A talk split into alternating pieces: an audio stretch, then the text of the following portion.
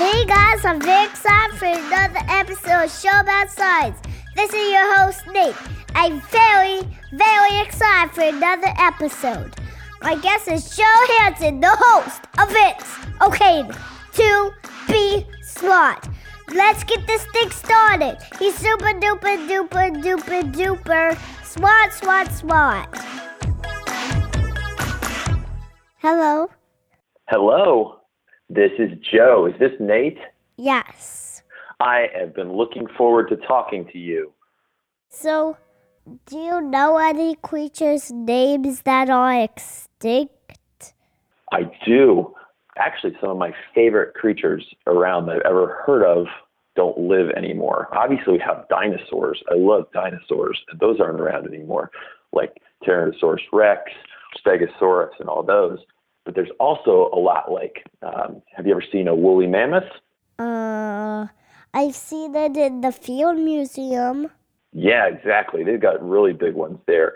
One of my favorites is called a giant sloth. Have you ever seen the sloths that live in the jungle today? The really slow animals that climb the trees? No, but I've seen pictures of them in shows. Well, a long time ago, thousands of years ago, actually, where we live in the United States and all the way down into Central America and South America, there were sloths that were as big as a car. They could reach all the way up into the tops of trees. Those were part of the megafauna. Exactly, megafauna. You know, we used to have a lot more big animals around, and a lot of them just disappeared. I mean, can you imagine if you went out hiking in the woods and you found a saber-toothed tiger? Oh, oh goodness. If I were a cave caveman, I would just run away so fast. Me too. It's not like a kitty cat. We would not want to try to pet that. Because of its colossal jaws. Exactly. I think they might be like 12 feet in diameter. You could stand up inside that. I don't think I would want to get anywhere near those jaws. I know. Speaking of extinct animals, a lot of animals are going extinct today. And not the big ones, not these big megafauna, but really regular animals like frogs and a lot of insects and a lot of things like that. And uh, that's kind of scary because things go extinct all the time. It's just part of being alive. Some stuff goes extinct, but it seems to be going extinct faster than normal these days. And that's kind of dangerous for nature because it's what we call a maybe a mass extinction is going on. That means when a lot of things are going extinct at the same time. And we're not sure that that's such a good thing for nature. What do you think would happen if honeybees went extinct?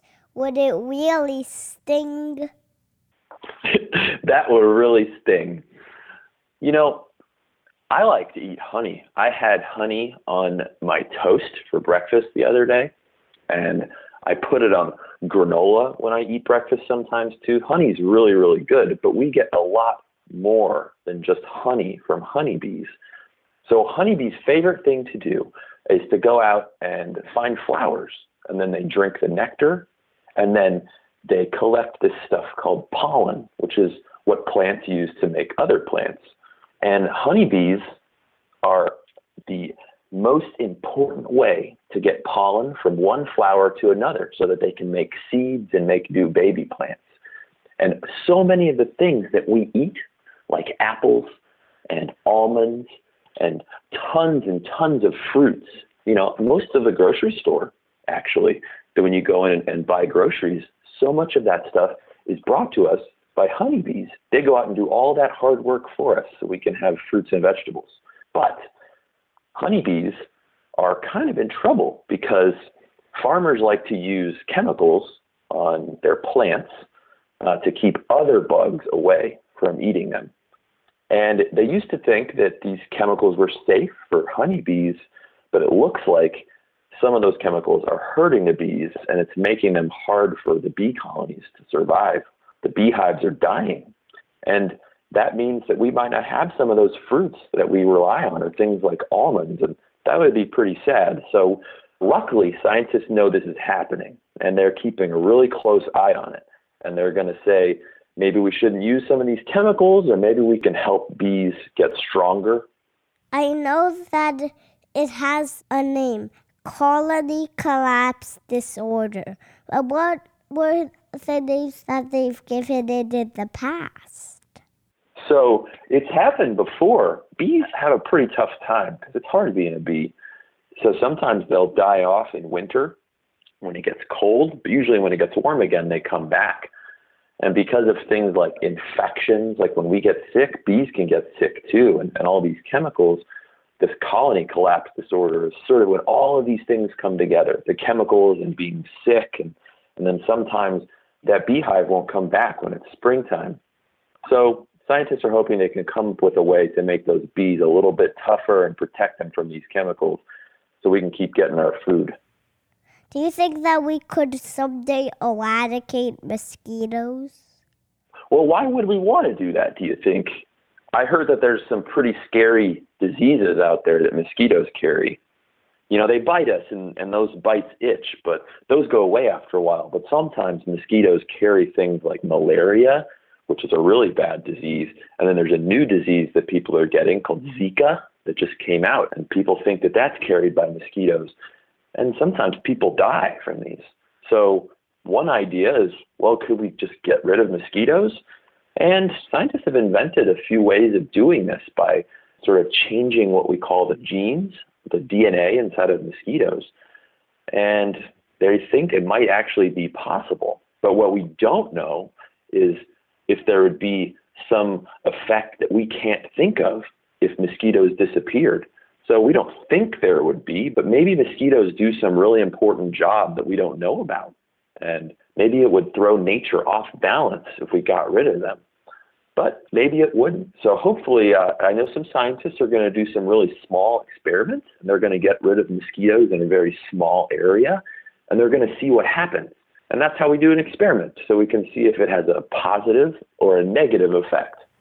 Why not just swat mosquitoes when they land on us? Well, not all mosquitoes bite people. I don't know if you knew this, but the mosquitoes that bite you and, and want to suck on your, you know, they suck on our blood. It's like they're kind of like little vampires. Well, the only ones that do that are female mosquitoes from a few different types of mosquitoes. And some mosquitoes don't bite people at all. They might bite birds, they might bite squirrels or mice. And male mosquitoes, well, they actually don't bite people at all. They eat nectar like bees do, and uh, they just don't even care about us. So some people think that you know there's a lot of animals out there that like to eat mosquitoes too, like birds or things that live in the water. So if we got rid of mosquitoes, maybe those things wouldn't have food. Or maybe there's a plant out there, a flower that really relies on mosquitoes. And that's why we just have to be careful and do experiments to see what the effect would be. Okay, Joe, let's switch topics. My favorite Joe video is basic the the It's Okay to Be Smart on the, the Game of Thrones.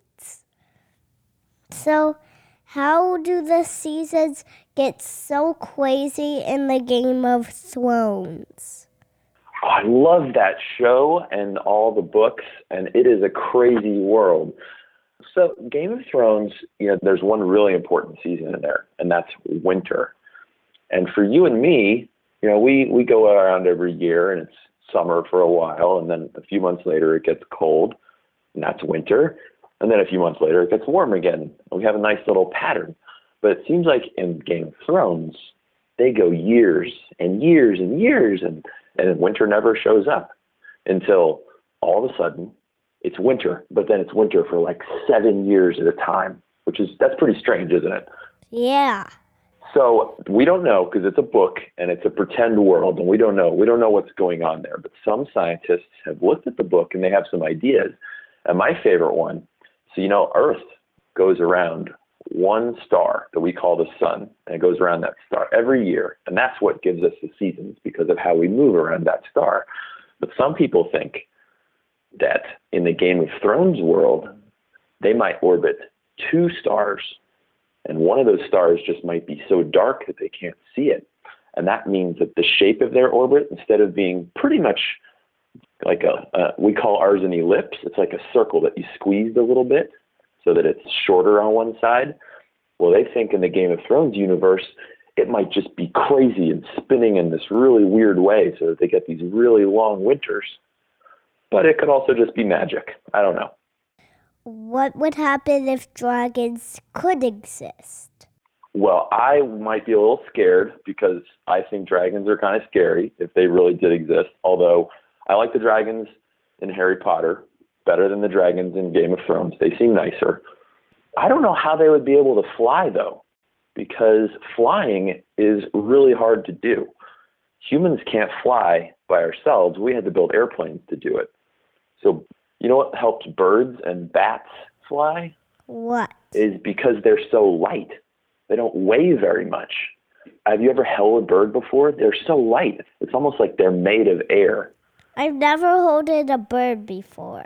Oh, you should try it. It's really cool. Don't pick up a bird outside. You should pick up like a pet bird, but they're really, really light because their bones are kind of hollow. And our bones are hollow. Theirs are, are hollow inside so they can save weight. And then their feathers are super, super light too. They feel really soft. So dragons, though, they're really heavy. And I don't know how they would be able to lift themselves off the ground because big, heavy things like airplanes, we had to build huge engines and big, big, long wings to get those off the ground. And rocket ships, we had to attach huge, huge balls of fire out the other end to push them up in the sky. So dragons, I'm not sure that they'd be able to get off the ground but there have been some really big things before that have flown. Like, uh, have you ever heard of pterosaurs? Oh yeah, like Quetzalcoatlus.